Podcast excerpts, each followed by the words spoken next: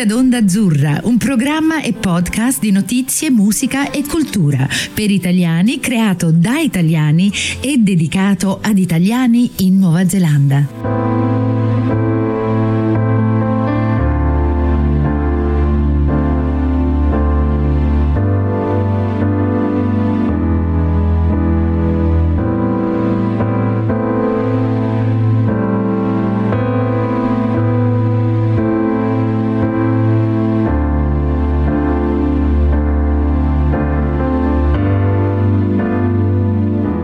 Benvenuti ad Onda Azzurra, la voce degli italiani in Nuova Zelanda. Oggi vi presentiamo un nuovo episodio della serie tematica Finalmente letteratura, conversazioni letterarie tra Bruno Ferraro e Matteo Telara. Prima di incominciare vi ricordiamo che anche questo episodio è realizzato grazie al supporto dell'Ambasciata d'Italia a Wellington, eh, al servizio dell'Italia in Nuova Zelanda, del, Minis- del, Ministry of Ethnic Communities che promuove diversità e inclusione in Aotearoa. E, ehm, sono qui con Bruno e oggi vorremmo riprendere un po' il discorso di um, Dario Fo parlare delle maschere, parlare un po' della commedia dell'arte e spingerci fino a Goldoni. Eh, vediamo eh, se, se, il tempo, tempo ce permette, lo permetterà. Sì, perfetto. Eh, ricordo che quando abbiamo parlato di Dario Fo e della mia visita a casa sua, avevo menzionato, forse troppo frettolosamente perché il tempo è sempre il nostro nemico, che Dario Fo molto generosamente non solo mi fece omaggio di un suo dipinto, è un dipinto di che rappresenta Franca Rame sua moglie, ma mi portò nel salotto, un grandissimo, vasto sala, dove c'era una mensola molto alta e su questa mensola c'era un numero di maschere in cuoio. No, Dario Fo era molto alto, riusciva a raggiungere con una mano queste maschere e mi diede una lezione così spontaneamente su quelle che erano le maschere, su come erano usate, su cosa rappresentavano e come venivano portate sulla faccia. Queste maschere bisogna sapere che erano fatte di cuoio e il cuoio prendeva poi la forma del viso dell'attore e praticamente la faccia dell'attore diventava la maschera. Queste lezioni, diciamo, che mi ha dato sono state poi incorporate in una serie di video che fece per la RAI dal titolo I trucchi del mestiere. Perché noi conosciamo, mm, per la maggior parte, diciamo, Dario Fo come un commediografo, ma era anche uno studioso e ha scritto vari saggi sul teatro e specialmente sul teatro, diciamo così, eh, burlesco, tra cui eh, penso di far piacere a persone che amano Totò, uno intitolato Totò, manuale dell'attore comico, e poi un altro nuovo minimo manuale dell'attore. Quindi questi studi sul teatro non vengono solamente così evidenziati, diciamo, in una parte teorica, ma anche applicati alle sue commedie, sia quelle, diciamo così, eh, spassose, che riprendono la commedia dell'arte, sia quelle più serie, come per esempio Il mistero buffo, in cui lui riprende certi episodi della Bibbia e li presenta in un modo eh, molto comico o anche molto drammatico. Quindi le maschere e la commedia dell'arte sono praticamente le radici fondamentali dalle quali Dario ha attinto varie, vari episodi e anche naturalmente varie strutture per la sua commedia, per la sua poetica. Qual è la maggior strutture della commedia dell'arte. Ecco, qua serve una definizione, perché arte viene, eh, viene usata in modo molte volte erroneo. Arte, come ti ricorderai anche dalla nostra puntata su Dante, è una specie di corporazione. Dante doveva appartenere a un'arte, quella degli speziali in questo caso, per poter diventare un uomo politico. Quindi l'arte si potrebbe definire come una corporazione o un'associazione a carattere corporativo, a cui erano iscritti gli attori professionisti. Quindi improvvisazione fino a un certo punto, ma improvvisazione da professionisti che hanno un mestiere, che hanno un ruolo molto definito, che se lo sono preparati, se lo sono arricchiti con il tempo e con le loro rappresentazioni. Non è una arte nel senso di improvvisazione, è un'arte nel senso di studiata arte. E quest'arte viene esplicata tramite il canovaccio, cioè non c'è un copione, c'è un canovaccio, è proprio come un, diciamo, un canovaccio, un telone, un, uno straccio, quello che volete chiamare, un, un, un grande poster, su cui a tratti molto generici vengono elencate le trame di una possibile rappresentazione. Di solito ci sono tre trame fondamentali per quanto riguarda la commedia dell'arte, e cioè le tre tematiche sono l'amore, il denaro e la vendetta. E a seconda di... le, le, componenti essenziali un po' della vita, dai, diciamoci la verità. Bruno. Gira che rigira, in qualsiasi momento ti ritrovi a parli sempre di queste cose. Per cui certe maschere sono uh, specializzate in questi, in questi ruoli che diventano parte della loro vita perché continuano a, a recitare questi ruoli ad nauseam eh, e a, a, organizzarsi anche in compagnie. Eh, famosa è quella dei gelosi e dei fedeli che viaggiarono in tutta Europa, specialmente in Francia, dove la commedia dell'arte fu bandita per un certo periodo, ma dove però lasciò grande traccia perché Molière è in debito moltissimo per quanto riguarda la sua arte alla commedia dell'arte italiana. Quindi ora ehm, non parlerò delle maschere che mi ha fatto vedere Dario Fo, perché sono molto specializzate, ma vorrei parlare e menzionare quelle che tutti quasi conoscono, tra i quali la prima è Arlecchino.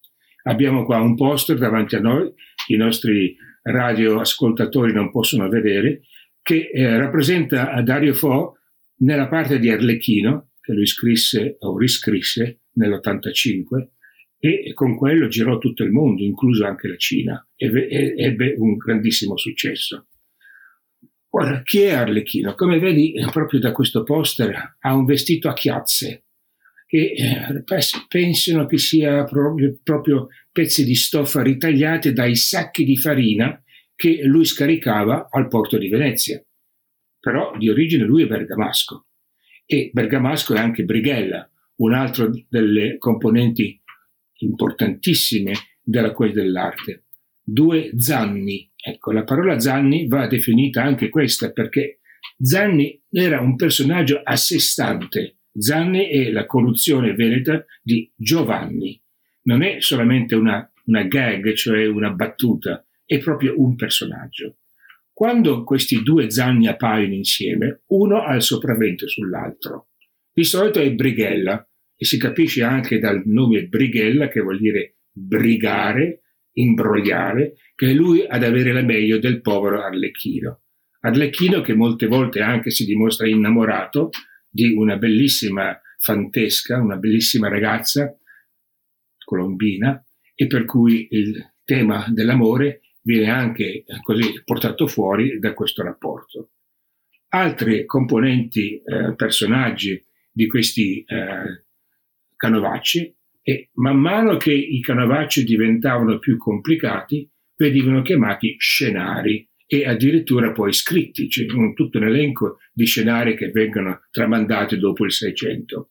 Abbiamo naturalmente Pulcinella, quindi abbiamo delle maschere che rappresentano il nord, tra cui appunto quelle bergamasche, quelle di, di Bologna, il dottore Pantalone, e poi andiamo al sud con Pulcinella e anche il capitano un importante elemento perché il capitano era ispirato dalla presenza degli spagnoli che eh, spadroneggiavano dal sud in Italia durante quel periodo.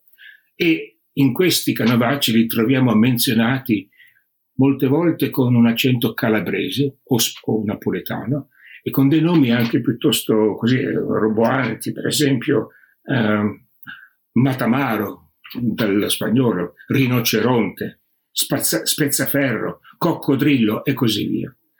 Tra questi poi eh, personaggi troviamo naturalmente gli innamorati. Ora, è utile ricordare che tutte queste maschere hanno una parlata dialettale. E qui rientra di nuovo Dario Fo, perché Dario Fo si era inventato un linguaggio, il Gramelot, un linguaggio veneto-lombardo, quasi un linguaggio di nonsense, diciamo, non aveva una grammatica un senso preciso, ma riusciva a comunicare quella che era l'esperienza del personaggio che lo usava. Per quanto riguarda le maschere della commedia dell'arte, ognuna di queste maschere parla con il loro dialetto locale e questo è importante perché il linguaggio è molto importante per la comunicazione. Altra tematica o diciamo struttura importante di questi personaggi è la gestualità gestualità, il modo in cui camminano, il modo in cui si, si, si rapportano l'uno con l'altro, nel modo in cui presentano i loro lazzi. Ecco, i lazzi sono praticamente le battute che fanno ridere. È indubbia uh, l'etimologia di questa parola, pare che si riferisca ai lacci in toscano, però, uh, oppure dure a, a azzo, che sarebbe atto e quindi a una recita, però sono le componenti, diciamo, che fanno ridere e si trovano dei lazzi di tutti i tipi. Ora, tornando sempre a Dario Foddi, non dimentichiamo che siamo partiti da questo come geografo del Novecento, eh, lui ha usato, specialmente nelle prime sue commedie, molte di queste tematiche, specialmente in, in, in commedie eh, in cui eh, i protagonisti rappresentano oppure dileggiano, cioè prendono in giro eh, certe strutture, certe cose, eh, diciamo, um, di attualità della società italiana. Ecco, tra questi penso che la raccolta più importante sia il fabulazzo osceno dell'85 però. Quindi abbiamo avuto tutta una serie di commedie prima degli anni 80 in cui Dario Fo usa queste, queste tematiche da parte della commedia dell'arte, poi dopo gli anni 60 e 70 abbiamo visto specialmente con il 70 dopo eh, la faccenda di Piazza Fontana del 69 con Morte occidentale anarchico, che si concentra invece su commedie che sono più impegnate. Allora, ehm, per finire questa breve parentesi sulla commedia dell'arte, l'importante è Dario Fo, e, e, l'importante cosa secondo me è ricordarci che ehm, questi, eh, questi personaggi, questi attori, che formavano anche delle famiglie, infatti c'è la famiglia degli Andreini molto famosa, tra cui Giovan Battista Andreini, che anche scriveva lui stesso dei Canovacci, loro viaggiavano e Dario Fo infatti ha anche imparato da loro l'idea di portare in giro le sue commedie e le ha portate anche, specialmente in paesi dove non parlano italiano, tra cui la Russia, la Cina e così via. Tutto questo ha avuto un certo successo fino alla fine degli anni di, del, del, secolo XVI. Eh, Già nel secolo XVII le cose cambiavano. Perché cambiavano? Perché la società cambiava, i gusti della società cambiavano, un personaggio molto importante appare sulla scena, dal nome di Carlo Goldoni, nato nel 1707 e morto nel 1793, che ha pensato di, po- di poter, facendo una riforma del teatro, riflettere meglio quello che erano le esigenze e le richieste di una società borghese tipicamente veneta. Ecco, a questo punto sarebbe interessante vedere questo personaggio, vedere queste commedie che lui ha scritto, in cui pensa di dare un'idea di come invece si dovrebbe presentare una commedia, invece di essere, eh, diciamo così, ligi a quella che è la rappresentazione della maschera. Tra queste commedie che lui scrisse, furono 16 infatti, dal um, 1749 al 1753, ce n'è una che si intitola Il teatro comico, dove praticamente nella commedia Goldoni dà ampio spazio a quella che è la sua tematica.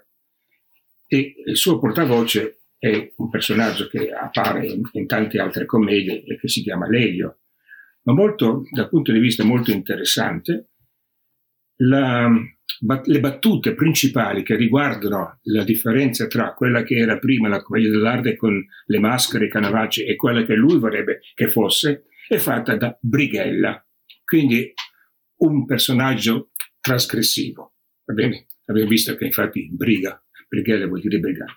Ecco, io mi permetto, io non sono veneto, scusate chi è veneto che mi ascolta, di leggere qualche riga da, dal secondo atto di questa commedia che racchiude praticamente quella che è la poetica di Goldoni. E poi voglio lasciare la parola all'amico Matteo, che tanto più se posso menzionarla, ha studiato con un grande studioso di Goldoni, Siro Ferrone? Allora, io ho studiato sui libri di Ferrone, non uh, personalmente con lui, ma è comunque in, um, è interessante ora questa cosa che um, hai detto riguardo al dialetto veneto e ti scusi con i veneti in ascolto. Um, una caratteristica importante del teatro di Goldoni è l'uso esatto. della lingua veneta, esatto. quindi anche questo era un punto un po' di rottura rispetto al, al teatro dell'epoca. Sì ha dato uh, spazio a, a, a, una lingua che in genere non veniva utilizzata soprattutto sugli spazi teatrali, dimostrando come eh, qualunque dialetto, qualunque lingua eh, potesse avere una sua dignità artistica e una capacità comunicativa che andava al di là dei, dei, del, del, territorio in cui veniva parlato. Quindi sono felice di lasciarti a te l'arduo compito di leggere alcune parti in Veneto perché eh, nel mio caso sarebbe un'offesa a Goldoni, ai Veneti e al, alla lingua in generale. Quindi ecco. ti lascio la parola con, con molto volentieri. Ecco. Solamente ecco. se mi permetti poi di riprendere quello di cui si è detto e ampliare il concetto di Goldoni e della riforma del teatro. Allora, siamo nel secondo atto, come dicevo, Lelio e Brighella si scambiano queste battute. Io ho scelto quella di Brighella perché penso che sia la più rappresentativa di quello che vuol dire Goldoni. Va bene, allora. Ma che dirò anche di perché? La commedia è stata inventata per correggere i vizi e mettere in ridicolo i cattivi costumi. Quindi abbiamo già un elemento moraleggiante che rientra, non solamente lo scherzo, la battuta, la risata, ma la morale. Questo rappresenta quindi anche il concetto della borghesia veneziana, e specialmente mercantile. E quando la, le commedie dai antichi si faceva così, tutto il popolo decideva perché, volendo la copia di un carattere in scena, ognuno trovava a se stesso o in qualcun altro l'originale. Quindi l'idea della commedia o dei personaggi sul palcoscenico che riflettono la società e uno si può immedesimare in uno di questi personaggi e praticamente costruirci sopra o in un modo dialettico cercare una specie di confronto, in sintesi, e, e, che riguarda se stesso nella società in cui vive. Quindi ancora due righe poi smetto perché altrimenti veramente Quindi continua Brighella, sempre Brighella naturalmente. Quando la, le commedie sono diventate meramente ridicole, quindi la fine della commedia dell'arte praticamente, um, scusate, devo aggiustare la lampada qua, nessuno già abbadava più, nessuno dava più retta a queste commedie. Perché? Così pretesto da far ridere, si metteva i più alti, i più sonori spropositi. Quindi baggianate venivano dette solamente per accontentare il pubblico. I gusti del pubblico cambiano, devono cambiare anche le commedie. Qual è la cosa più importante nel cambiamento? È praticamente l'analisi psicologica del personaggio, che può, che anzi rappresenta quello che succede nella società. Gli ultimi tre righe. Adesso che se torna a pescare le commedie nel mar magnum, scritto proprio in latino, della natura, gli uomini se sente e bisegar hm, e in tal, in tal cor, e investendone delle passioni e del carattere che si rappresenta, i sa discernere se la passione sia ben sostenuta, se il carattere sia ben condotto e conservato e qua mi fermo. Ora, questa parola che eh, forse non serve, che serve un po' una spiegazione, la parola eh, bisegar, eh, che trovo qua in, in nota perché eh, il mio Veneto naturalmente non, non mi concede questa eh, interpretazione, vuol dire praticamente una persona che è troppo impegnata. Ecco.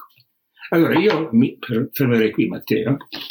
Sì, no, eh, arriviamo a Goldoni, quindi la... siamo a Goldoni. Siamo a Goldoni e diciamo l'epoca d'oro che è durata molto, della commedia dell'arte, eh, perché andiamo dal 500, entriamo in pieno fino, 600, fino, 800, fino sì, poi sopravvive anche la, la, riforma goldoniana naturalmente, ma andrà piano piano, mm, verrà messa un pochettino ai margini della, okay. della produzione del gusto popolare e appunto come hai sottolineato tu sarà poi nei, eh, nei giorni nostri ehm, Dario Fo a riportarla in auge quindi a riconoscere anche le componenti più profonde della commedia dell'arte perché comunque Goldoni dall'analisi di Goldoni ehm, nella sua riforma considera la commedia dell'arte ehm, superata e ehm, eh, in favore quindi di un, un, teatro che lui considera moderno, un teatro dove i personaggi sono eh, tridimensionali, cioè eh, costruisce sostituire i tipi fissi e le maschere tradizionali della commedia dell'arte con caratteri individuali che hanno quindi una complessità, che hanno la complessità psicologica delle persone reali e sono posti in relazione con un preciso ambiente sociale. Quindi la riforma goldoniana, come dire, mette radici profonde nella società del tempo e in particolare nella borghesia del tempo, in particolare la borghesia veneziana, ma non solo. Ricordiamo che siamo all'inizio dell'illuminismo, quindi eh, stiamo entrando in una fase completamente differente della storia umana e eh, non solo nel teatro, non solo nelle arti, eh, non solo nei costumi, ma anche eh, nella scienza, nella politica, eh, le, ehm, la situazione sta cambiando anche più velocemente di quanto eh, gli artisti stessi si possano o si potessero immaginare. Ricordiamo che Goldoni eh, rimase scioccato eh, dalla rivoluzione francese, che tra l'altro lo privò anche della pensione che gli era stata concessa. Nonostante da, abitasse a Parigi. Nonostante abitasse a Parigi. E quindi eh, questo per dire che poi anche la società corre più velocemente e in direzioni differenti eh, dell'arte. Ehm, la... Se posso aggiungere qualcosa che hai detto giustamente, non, noi italiani siamo molto bravi a inventare le cose e poi dare spazio a chi le vuole usare. Cioè, con Goldoni noi per il teatro finiamo, perché l'Ottocento il teatro italiano ha poco da offrire. Giacosa, Torelli, fino a quando non si arriva al primo Novecento, il teatro italiano non ha niente. Ma se pensiamo a quello francese con Molière, poi con Racine e Corneille, o lo spagnolo, il siglo d'oro, vediamo quanto importante sia stato questo momento nella storia del teatro italiano. Sì, no, sic- sicuramente hai, hai, completamente ragione. Ehm, e dunque sì, eh, forse anche eh, l'Italia, ora poi rischiamo di uscire un attimino dalla tematica, ma l'Ottocento è un periodo anche particolare non solo per la produzione te- italia- eh, teatrale, ma anche per la produzione letteraria.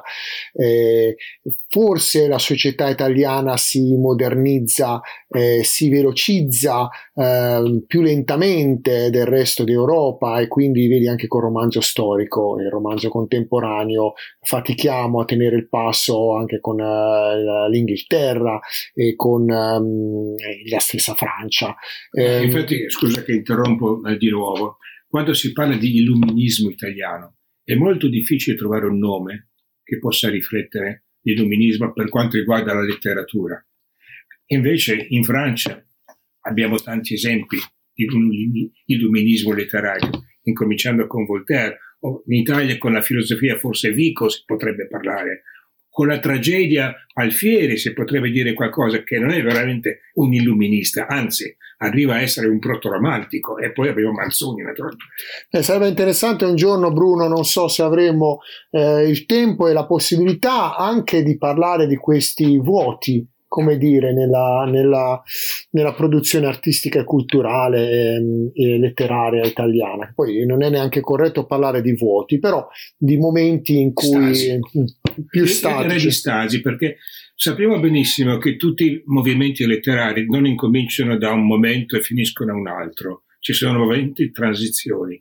E l'Italia ha offerto tanto, cominciando dal Rinascimento. Infatti vorrei solamente molto brevemente eh, dire un'altra cosa che a, a, proposito di Goldoni e della dell'arte. Tu giustamente hai messo in luce il fatto che con Goldoni il, il dialetto veneto ha una sua identità e una sua importanza. Ed è importante menzionare che eh, l'uso dei dialetti era già noto nel Cinquecento nella commedia erudita, che era praticamente l'antagonista della quella dell'arte, perché commedia erudita voleva appunto dire commedia basata su delle basi erudite. Si incomincia con copiare i latini e i greci, poi si arriva a un'espressione più, diciamo così, nostrana. Però i dialetti erano già introdotti e anche la lingua toscana, tra virgolette, era quella che veniva minacciata da altri scrittori di altre parti dell'Italia. Quindi Goldoni è riuscito a così mostrare come il passaggio da un momento molto importante e storico che sarebbe il teatro del Cinquecento a, a, quindi a un teatro più moderno è dovuto proprio alla lingua e alla comunicazione. Sì, no, senza dubbio. E, ehm, ne sarebbe, ci sarebbe molto da dire del teatro e ehm, non mi ritengo neanche all'altezza. Ho diversi amici compreso te che ne sanno molto più di me ehm, quando eh, si tratta di questo argomento. E Bruno, ci stiamo avvicinando alla fine di questo nostro incontro. Non so quando e se eh, ne avremo altri. Eh, è stato un grande piacere fare questo viaggio con te, ehm, anche se avrei voluto ehm, ehm attraccare con la nostra barca in, queste, in, queste, in, questi territori che abbiamo sfiorato per anche ehm, esplorarli più in profondità avere più tempo e modo di uh, seguire ancora una volta i venti e le correnti dove ci portavano, di approfondire tanti argomenti che spero avremo la possibilità di uh, approfondire in futuro, uh, prima o, o poi, dopo esserci preso una breve pausa. Sicuramente, ma intanto per finire sempre su un tema teatrale, vorrei menzionare due, due autori, due comediografi che mi stanno molto a cuore tra cui uno è anche veneto, si chiama Angelo Beolco, detto Ruzzante, che ha incominciato anche lui nel Cinquecento a scrivere delle commedie in padano.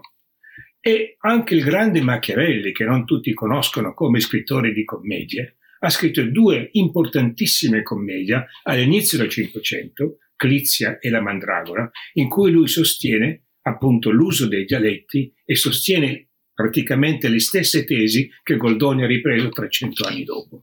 Va bene Bruno, e dalla Nuova Zelanda dove non abbiamo i dialetti ma abbiamo la lingua maori, tereo, che ehm, ehm, come stiamo facendo in Italia con, con i dialetti eh, ci sono anche politiche istituzionali per eh, mantenere viva nella società e anzi um, rinforzare e um, assicurare quindi una, un, un, futuro uh, anche per le future generazioni mh, del, di lingue non ufficiali.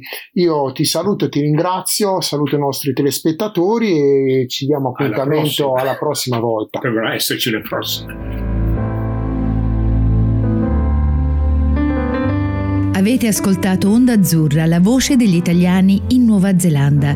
Vi ricordiamo che tutti gli episodi sono trasferiti in podcast e li potete trovare online sul sito ondazzurra.podbean.com.